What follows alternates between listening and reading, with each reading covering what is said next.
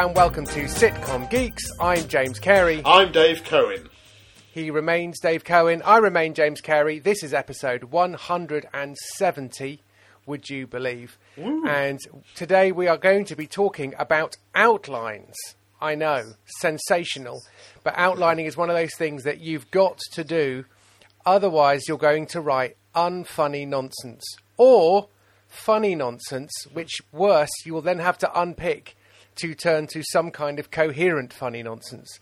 So that's why you need to know about outlining. So we'll get to that in a moment. But first, hot off the press, Dave, do you want to tell us some sort of news from the media land, comedy world sort of thing? Yeah, it's um, uh, it's just been announced, but uh, by the time the show goes out, it will be kind of full, fully up and running. But um, Broadcast Magazine, which is kind of the voice of uh, TV production and radio production, really in Britain, is uh, very, very unusually for this magazine, which is ne- never normally campaigns, but it, it has launched a campaign to stop Channel Four being privatised. Um, so this means that obviously it's something that, that, that that's going to be having very broad appeal amongst all people in television, people who make television. And of course, Channel 4 uh, and E4 do make a, a lot of uh, comedy.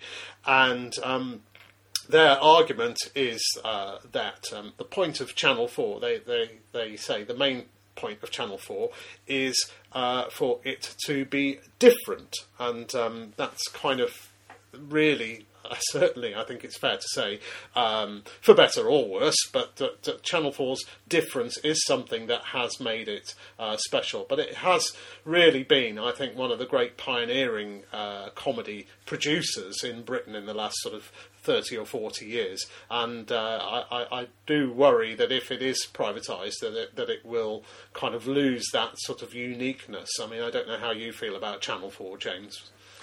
Well, Channel 4 was just so unbelievably cool when I was growing up, and it made really funny comedy.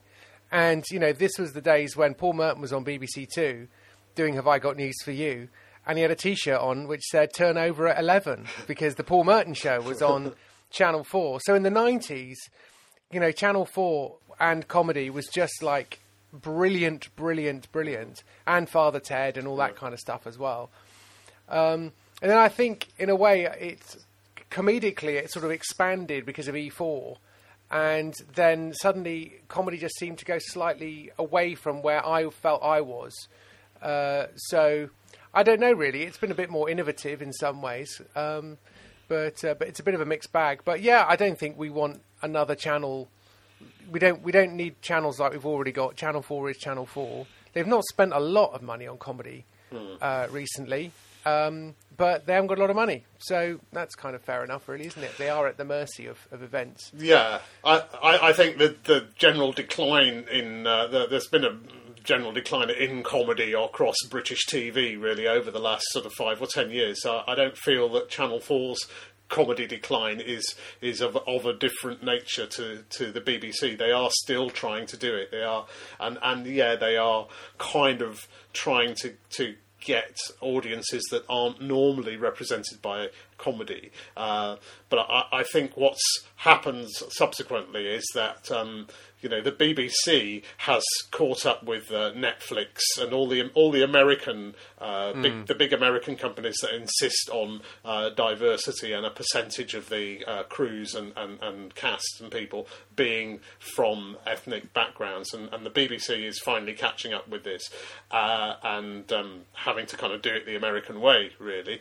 Um, I think ITV's been doing it for a, a while, but but um, there, there's a sense now that Channel there's a kind of mixing that up with the idea that because Channel Four has always been a bit like that, therefore it's kind of one of these uh, in these kind of culture wars. It, it's it's it's there for the there for the taking because it's um, yeah. you know it represents all the, the those sort of uh, terrible aspects of, of, of, what's seen by this government as you know kind of uh, woke, woke, culture. I think so. I think they I think they thought this would be a bit of an easy win for us, but actually, Channel 4's diversity is isn't just about uh, sort of you know minor- uh, uh, minorities. It's also about uh, white working class people as well. And so I think they are, you know, Channel Four is in quite a strong position to say, well, you know, we pr- we promote we're, we're we're promoting kind of not just the sort of London uh, posh elite. We're, we're sort of regional and we're working class and all those other things. So Hmm. it might be a tougher sell than the government first thought.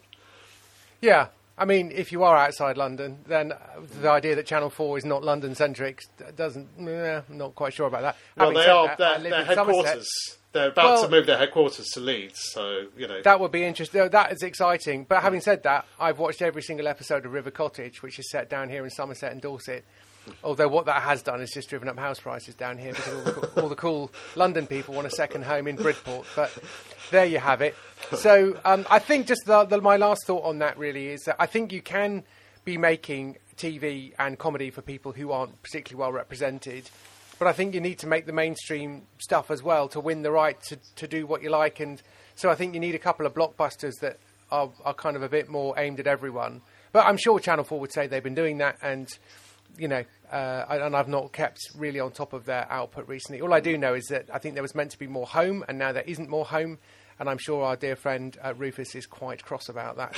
yeah. Um, but talking of Rufus, the first time I really came across him was in Tony Roche's uh, TV movie Holy Flying Circus. Um, and the reason I mention it is A, Holy Flying Circus is on Amazon Prime. So if you have Prime, you can now watch Holy Flying Circus. It was made by the BBC. Why it's not been on iPlayer, I have absolutely no idea. But I shall be uh, digging in to watch it again on Prime. But the reason I came across that, or thought about that just now, is because a story caught my eye since we're doing comedy news uh, from the uh, British Comedy Guide, which is the, really, frankly, the British home of all things comedy related news and everything, and BCG Pro and all that kind of stuff. And they kindly host this podcast on their servers. John Cleese is working on a project to make a stage version of Monty Python's Life of Brian, hoping the show can launch in 2022. Frankly, it's about time. I'm amazed. Do you know what I mean? The moment they, the moment I read that, I was like, "Oh, of course, yes." You know, why on earth? You know, they did that with with Spamalot. Um, so, uh, so yeah. I mean, it's kind of the ultimate comedy geek, excellent pedigree, massively controversial. It's sort of Jesus Christ Superstar. That did all right in the West End and on Broadway, but with jokes, and now people don't mind so much um, about the so-called blasphemy in the movie, which is mostly absent. Um, so, um, so yeah. Did you did you see that, Dave? I, I didn't. I, I would imagine that the reason it hasn't happened will almost certainly have been to do with um, contractual uh, Right. sh- shenanigans. Because I know there's always been a lot of a kind of uh, uh, difficulties with because Eric Idle. Um, was was basically responsible for Spamalot, and I think you know what the what the Eric Idle uh, monolith corporation does compared to John Cleese PLC. It's like it is like sort of two giant uh, Yeah. multinational comedy companies. So it's not it's no longer uh, you know Eric on the phone to, to John and, and sorting it out over a you know cup of tea or something. So I think that's that's almost certainly why Yeah. it will have taken this long. And it may well have been that Terry Jones, while he was alive, said, "I'd really rather you didn't," because I think he actually directed Yeah. the movie, didn't he?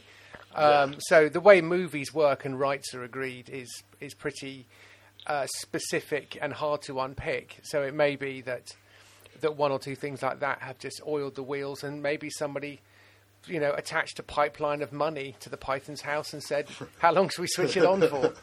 Um, and that that's quite a compelling argument, isn't it? When you've got Yeah. tax bills uh, to pay and Yeah, I'd forgotten that Terry Jones. Obviously, that was the Life of Brian was he, he, he was very much his um, child from a from a directing movie point of view, and uh, Yeah. yeah. So, And he maybe, while he was alive, just didn't want Cleese getting his hands all over it because I, I know that they have this slightly troubled relationship within the Pythons between each other. And anyway, uh, that was a bit of interesting comedy news, I thought, and I thought I would throw that down. And also on the BCG Pro, they say Hull Raisers sitcom is coming to Channel 4. Uh, which is uh, a show uh, written by Lucy Beaumont, which presumably is partly based on her Radio 4 show To Hull and Back, which I heard an episode or two of, I thought was really nice.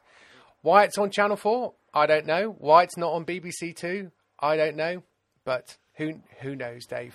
Yes, I So, know. Well, that of course, um, if we think about the success of Channel Four, uh, one of the biggest reasons it first became successful was um, "Whose Line Is It Anyway," which was um, basically a, a Radio Four show um, that the BBC turned down Yeah. and then uh, basically it, it kind of set up hat trick mm, pretty much really and uh, you know as Yeah. one of the most successful comedy making uh, companies in, in you know over the last 30 40 years Yeah, yeah. Well, anyway, that's comedy news. We should crack on because the only thing we don't have control over any of those things, but what we do have control over is our scripts. And so uh, we're going to talk about outlining, Dave. yeah Uh, why don't you say what out, what is an outline, and why do we need one? Okay, well, we have talked a little bit about this before, and, and you know, it is uh, generally uh, it's generally agreed that in, in in the process of writing your script, from the point at which you say I have an idea, and we kind of J- James and I have different ways of, kind of come up with different processes and talk through these uh, different processes. But we've we've generally agreed that the, the, the, the point before you actually sit down and write your whole first draft script, you have in your hands a document that's that's pretty long. That's almost like maybe half the length of the actual script. It could be about up to two thousand words long. That's that has a, very detailed explanation of what's Yeah. uh, what is needed. Um, I would so just to chime in on that. I would I would call that a scene by scene, where you literally have every single scene. It says scene one, uh, kitchen interior. Um, you know, S- Steve comes home from work, finds Laura with her head in the oven, and uh, they have a conversation about the meaning of life. Blah blah blah. You know, th- and at the end of the scene, you know, Steve decides that he's now going to take up basket weaving in order to do something with his wife, which is why you know, really. So you're taking out all of the imponderables. All you really need to do when you're writing the script is sort of add add the dialogue, and you've already got a couple of jokes and a bit of a few bits of dialogue. I think And that document might be two three thousand words, and your script might be six thousand words. So I think we would need to, know a little bit of information as to how we got from her having her head in the oven to him deciding to do basket weaving. You, will- we will we will need to have Yeah. uh, seen the the steps taking place. And Yeah, and that- so your scene one outline might have your scene one scene by scene. That might have three paragraphs. You know, it's usually the most important scene, so you're kind of setting everything up. So you are explaining all of the beats, including, you know, so and so says this and so and so says that, and you're kind of taking out all of the so so that you're not trying to fix anything when you're writing it. So that's the scene by scene. But to get to a scene by scene, um, then you probably need a few other steps before that, don't we? Yeah, but just before we go to them, I, uh, uh, I've just it just struck me that you know we talk a lot about uh, when you're writing your script, we talk about show don't tell, uh, which is that you know you need to uh, get the story across through a character's actions and through their character rather than have them stating it out loud. So the outline is actually tell don't show. Um, in the outline it says he said this because he he doesn't want her to know that um, this this thing is happening. So he uh, he tells a lie, and this, and then the next scene will come. The lie that he told in the previous scene is going to now cause this problem. So that's you know that is telling us what's going to happen, and then the Yeah. script becomes the showing. Um, but yeah, we can we can. That, that that's that still we would say is a very important document. But I would suggest that there's a, a a document that I've been thinking about this because I've been sort of teaching quite a lot about uh, for, for students coming up with uh, like a 15 minute uh, script and um, getting them from I've got an idea to a 15 minute script. And there is this kind of interim outline, um, which um, I think you, is really helpful to do before you do your kind of 1500, 2000 words one. And this is basically, uh, it, it's probably about a 400 word or so uh, doc, uh, document about your the, the, the episode. But you also there are a number of other things that you want to have in that uh, document. It wants to be probably about you know, about 800 words, but I think you want to know. You want, you want that kind of log line, the thing we've talked about a lot, the 25 words, the elevator pitch, the it's this, but it's also that. You know, it's Jaws, but it's set in space. Um, it's snakes on a plane. Um, so you need, yeah, that, so that's the logline we talk about how you introduce the idea for your sitcom. But Hmm. in a way, each episode needs to be an expression of that in some other way, doesn't Yeah. it? Every episode sort of a version of the overall ethos, the overall, you know, if if yeah. So so in a way, you just the ep- this is the outline for an individual episode, and even then, you do sort of really need to know what the essence of the episode is. It's not just stuff happening. It's not just quests. It is it is those things, but but why and how does this relate to the whole raison d'être of the show?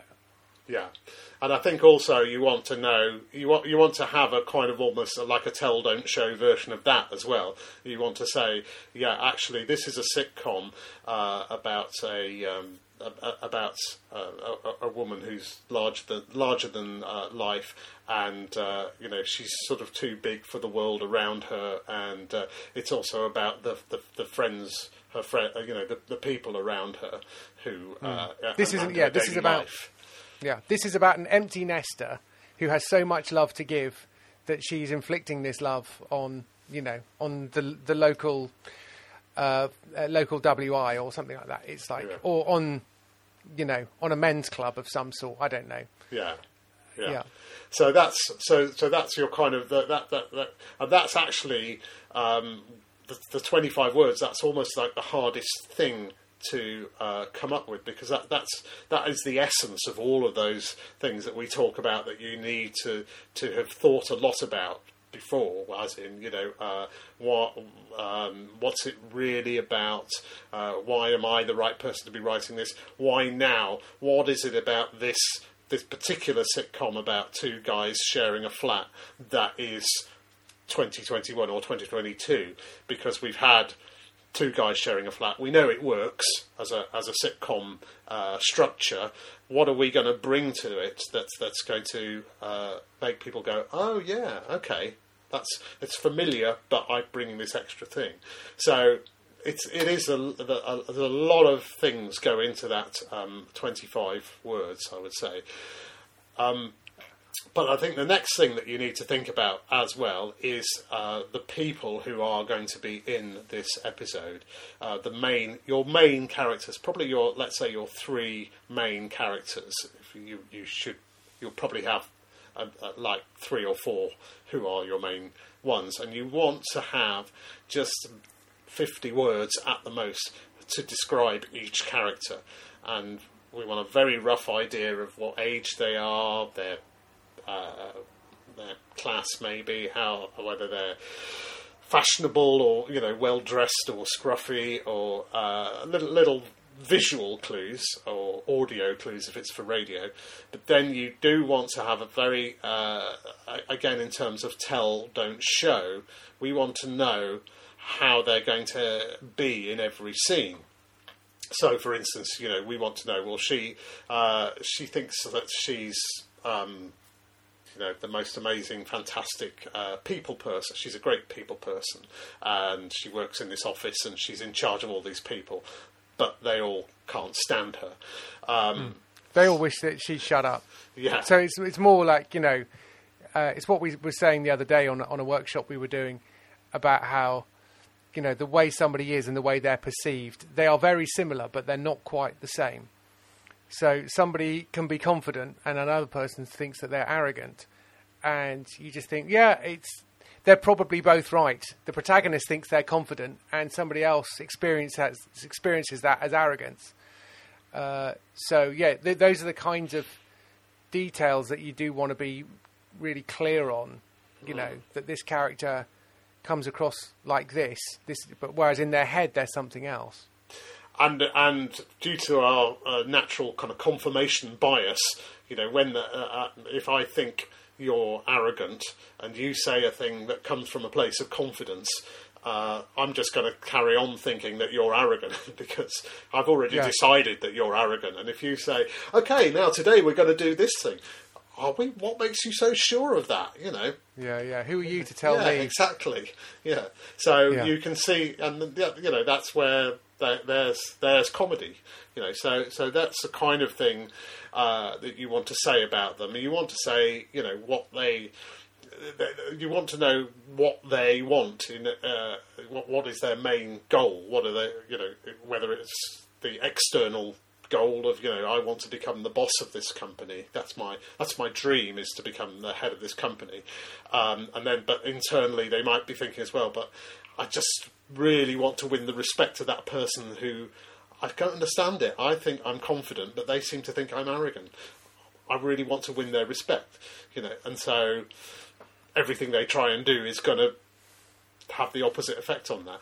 You're not hmm. necessarily going to show that or tell that in every scene, but it's it, it, it's it's going to be a thing that's going to help you when you're writing your 1500 words to know that the even if the character in the scene isn't dealing with this specific person there. We know that they're bring, there's an energy that they're bringing to that because often when we read scripts, we'll read a script and there's like three or four people in the script and there's a big, big sort of uh, conversation between two of the people and there's one person who's a main character who's just kind of sitting there and not saying anything. Um, and you know you have to be kind of mindful of the fact that if they're in that scene, they've got they've got an energy. Either either they're in that scene, in which case have them talking, or they're not, in which case They're, they're making it funnier, out. or they're making it less funny, and you need to find a way for them to make it funnier. yeah. I- Um, I think so. It, what I'm hearing, Dave, because I, I mean, full disclosure, I'm not sure I do this. Um, be, but in a way, I don't think that's a bad thing. I think I subconsciously do this, and in a way, I probably used to do this. Um, and if I'm planning a sitcom, I, I think a lot of this is baked into the format and the outline of the overall. This is what the show is, and then individual episodes, maybe not so much, but what I what I think this what you're describing here, I think is really helpful, is the fact that it's sort of a cheat sheet. So it is the tell, don't show. Your script is all show and it's no tell, and in the same way that it's a bit it's like so the scene by scene where you're just saying this is the nuts and bolts of how I actually write the episode. That is the architect's blueprint uh, that you are basically now going to follow as you construct the episode. But before the architect, um, you know, hands over the blueprint, there's a conversation about what are you trying to do with this house. Well, what I'm trying, you know, and we've all, all seen those property shows. Well, I'm trying to blend. They see the horizon over there and the woods and the things, and nearby there's also a watermill, and I'm trying to blend it with the watermill, and I'm trying to, you know, so they sort of create mood boards and all these sorts of things that are trying to trying to work out what the overall philosophy of the actual design is. And I think what you're talking about here is just a few hundred words, which is like, what am I actually doing with this episode? Um, how does this fit in uh, to my sitcom? Because other, otherwise, it is just people talking and doing stuff, and I can't emphasize that enough. Uh, I've already emphasized it quite a lot because we do read a lot of scripts which are people talking and doing stuff, and there's no obvious reason for it in the grand scheme of things. So I think ultimately you're trying to figure out, you know, how this episode and plot and quest fits in with the way your main characters see the world and why they're so resistant to the story unfolding in a particular way, what they're worried about. So it's kind of the awful truth behind what we're seeing, isn't it? Yeah, I think, and uh, you know, I've I've been doing this um, build a sitcom course now for just over a year, and I've I've been doing it with about I've probably done about kind of eighty people now over or eighty scripts over over a year or so, and it's kind of it's just a realization that that that is I think you know if if you are somebody like yourself, James, who has you know spent the last twenty years you know writing scripts. You've had times where you've written ten or fifteen scripts in a year, say, that have been hmm. broadcast on TV or radio. So you're kind of not you're you're not I would say, the core audience uh, for this. Really, yeah. Um, yeah. Know, um, th- this is this is really uh, you know somebody who is trying to get their first sale of a first script. Yeah, and and and it is it, it, it's just kind of putting an extra step in there along the way. Um, yeah, and in a sense, you know, what part part of the uh, you know, t- saying to people, we can write a sitcom in eight weeks, which we do. We start with the idea and we build and build. I mean, that is like a massively ambitious idea, but it, it it's a good challenge for people because it does remind you how to put everything in the right order, but but also be aware that you know it, there there are things that come at you all the time, and there are things that you know when you come up with the great idea in the first moment of coming up with a great idea, you'll come up with that three or four other things that are oh, a, a really funny scene that you've got in your head, and that's going to be down somewhere down the line. You have to kind of park that scene. Now, you, James, you'll just go and write that scene, and you'll have it there, and uh, you know, and, and, and, me too, and, and you'll know it's yeah. there because you, you're you're used to having those things in your head. Of, you're used to being able to have those kind of ten things going on at once, and so it, it is about being able to kind of it, it, it's keeping your mind open to the possibilities of things that can that that you can bring in or, or changes that you can make, but trying to keep it a structure there. And I think mm. my, my, my feeling is what what I've been seeing. I, I, I sometimes see some uh, like a, I talk about a script as a, a, a, like a house. I sometimes see some beautiful roofs or some fantastic windows or some delightful brickwork, but you know, there's no foundation. You know, there's yeah. just a, there's just a roof hanging. You know, and, and, that's just no use to anyone. And oh, you really why did you build a house yeah, there? yeah, and you really do need that. So, and you know, every house, you know, Buckingham Palace or a two bed semi, and you know, they've all got somebody had to dig deep, deep, boringly, and do some really boring stuff and get rid of a lot of crap and put some really boring things in place. And that's yeah. the kind of that's the the point we're at now. Is uh, before we write our outline, the foundations are built. Now we're going to see. Uh, we're going to see the royal family's flat, or we're going to see Frasier's flat, or we're going to see, mm. you know, uh, the Simpsons' home, or whatever. So we're going to see something that's completely different to all the other things, but it's it's the stuff that you have to put in there in the first place. And that's and that's that's why I think uh, when you're starting out, or if you've not sold a script ever yet, these are the things that you kind of just need to have in place before mm. anything else. Really, that's why I recommend yeah. it. So. You mentioned writing a sitcom in eight weeks, and uh, I should have said earlier when we were talking about news, but um, I'm running a couple of days. Uh, they're, they're, individual days, and it's called um, "Write a Sitcom in a Day." That's the short title. Uh, the long title, the long version, is "You obviously can't write a sitcom in a day, uh, but you can spend a day thinking about how to write a sitcom." So uh, on August Bank Holiday Monday the 30th, or uh, September Friday uh, Friday September the 3rd, one day or the other then um, then I'll spend a whole day from 9:30 till uh, 5:30, 6 o'clock on Zoom, just sort of talking you through the process. So trying to give as much information and as much advice as I can, but also saying these are the things you need to think about if you're going to get a script written, say by Christmas or by New Year. Um, and so hopefully at the end of the day, you've got a plan for how you're going to execute that, um, plus some kind of uh, pointers about where you can go and find other resources and that kind of stuff. But overall, it's just a spend a day, you know, either doing nothing else but just thinking about this, clear the space.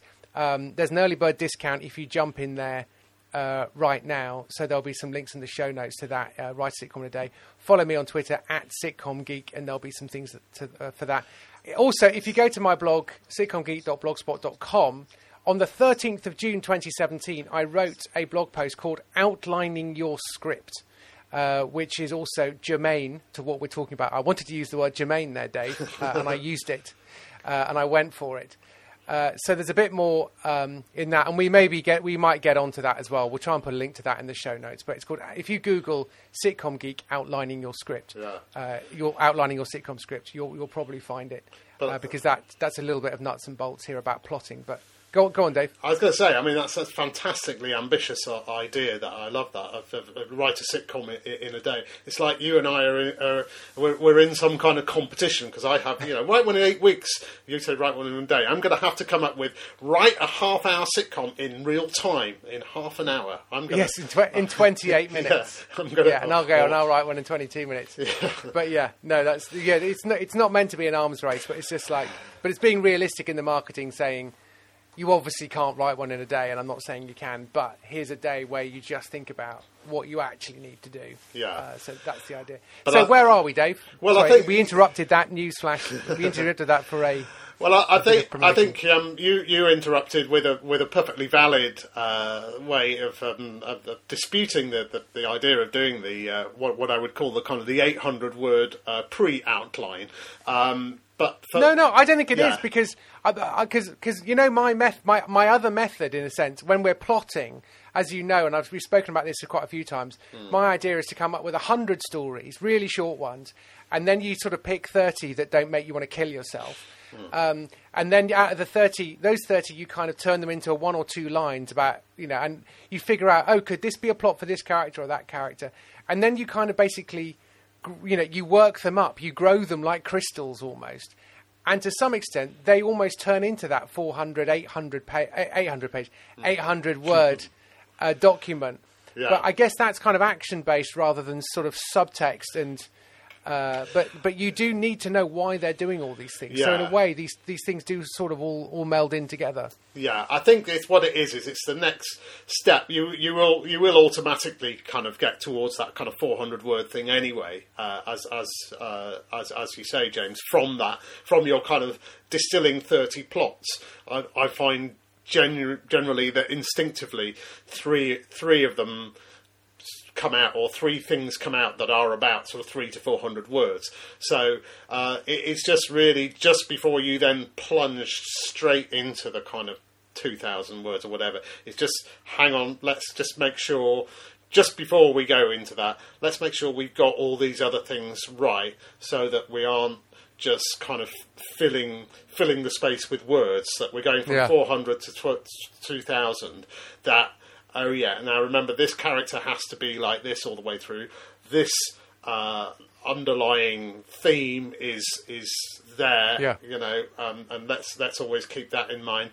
And also, the one thing that I haven't mentioned so far is, um, and, and I promise James this is not a story arc, but we have a sense of what's going to ha- what these people are going to do in other episodes or how how these ideas might show in other episodes. So we're kind of not just uh, plonking a, a an episode in and from nowhere. We've got we, we it's almost like we we're trying to not write the pilot but it may end up being the pilot. But it, it, it's a it's a way of trying to avoid putting backstory in there, but uh, um, knowing, being able to have what the backstory is in our heads, being able to know how that backstory might then influence. Oh, and then next week, you know, this week she's been trying to do X, Y, Z, but actually next week, because we know that she's got this long-term aim to do such and such, it's going to involve her going somewhere else, and so it's just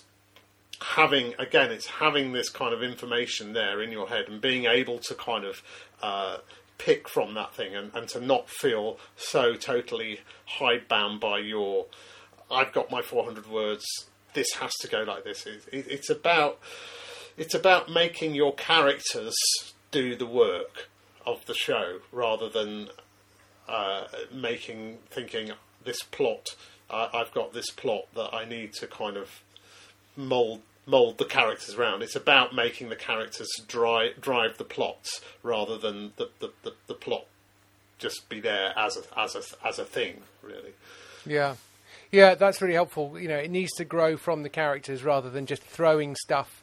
You know, you might have a three act structure. I'm never quite sure how they work within sitcoms because all sitcoms are act two, as I've often said on this podcast. But um, but yeah, your characters need to be making choices throughout. They need to be driving it. And I think the other reason I think this is a really helpful interim step, the outline, the raison d'etre and stuff, is you need to figure out is this an episode of the show that I want to write and that actually helps the show and helps sell the show, assuming this show isn't already on. For example, if you have a um, a sitcom set in a fire station about two brothers who run a fire station, there you go, uh, like Wings but fire station. Um, London's burning, if, even. London's burning meets Wings.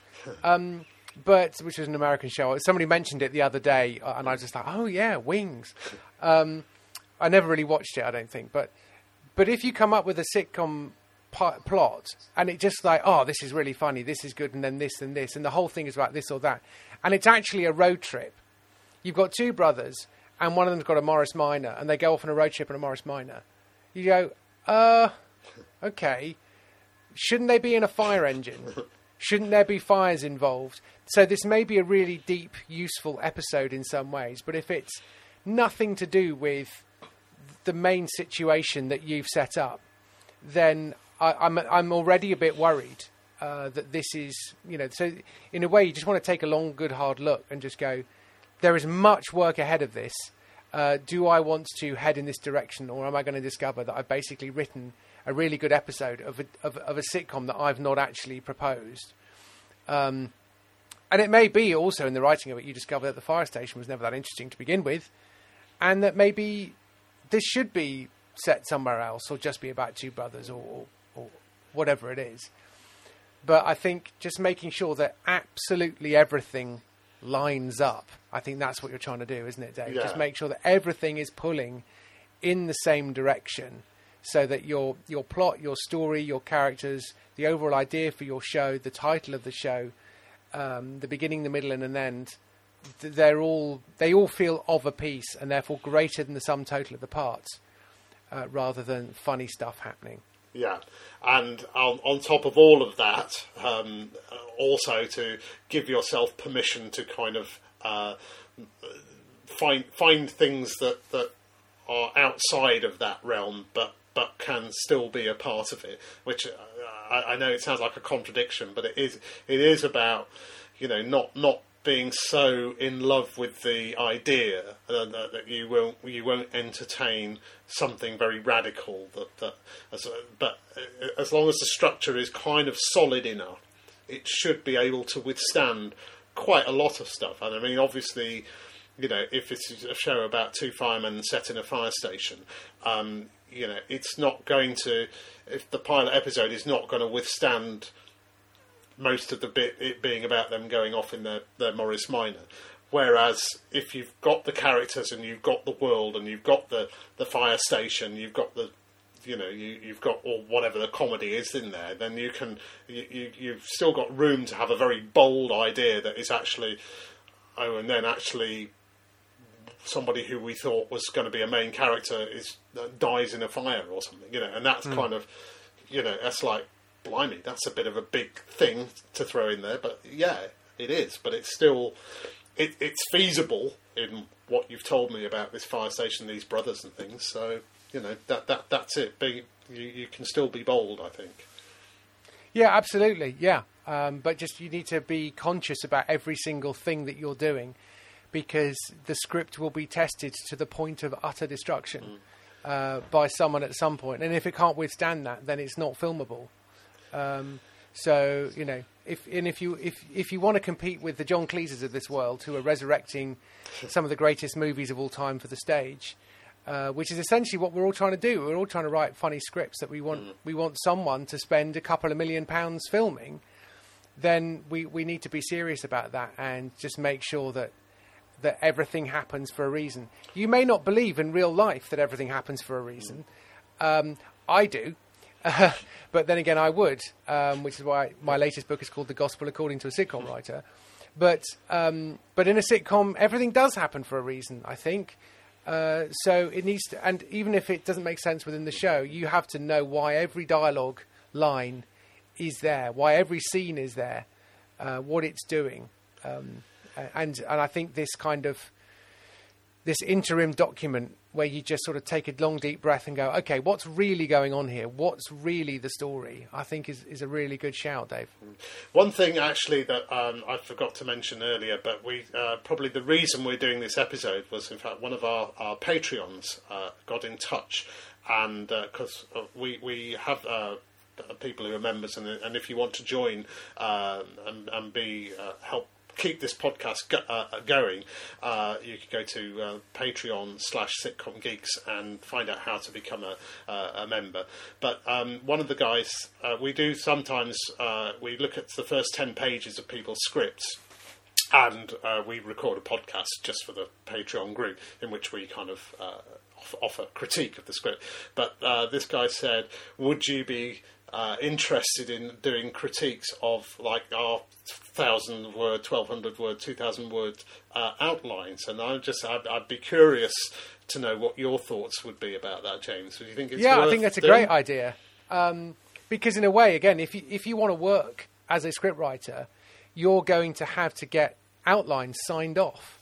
Uh, so when I pitched, the most recent thing I did was um, Shakespeare and Hathaway and that, that was a new genre for me because it was comedy, but it's sort of it's murder mystery.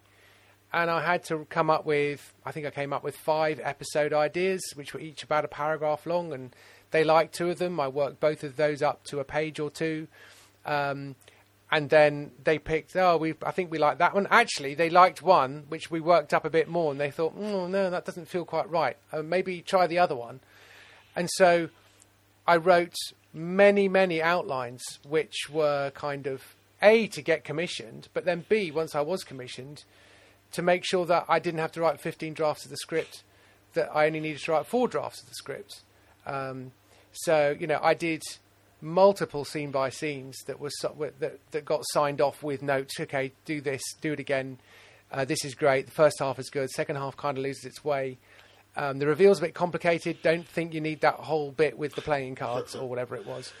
Um, so you're kind of stripping stuff out because it's just always easier to fix it um, in the uh, in the scene by scene stage or the outline stage, and then you write the script, and then that gets a bunch of notes, and then you do it again, and do it again. But actually, um, you know, the notes on the script shouldn't be really awful because you have flushed out most of the problems. To begin with. So, you know, I mean, I know, you know, again, going back to those house building shows, there's always a contingency, and they've always spent it by the end of six months, and they always need more contingency. But if you don't go in with a proper plan, then you've got no chance. Uh, so, um, so yeah, so that's just the way that the industry works. And when I wrote My Hero, um, you know, I had to come up with outlines and then scene by scenes, and they all got signed off, and then draft one, draft two, draft three. So, you know, it's you, are checking in at about eight different stages. Um, so if if you don't want to do that, then other podcasts are available uh, that are about other things that you could do with your time. Um, well, that, that is the life of a sitcom writer.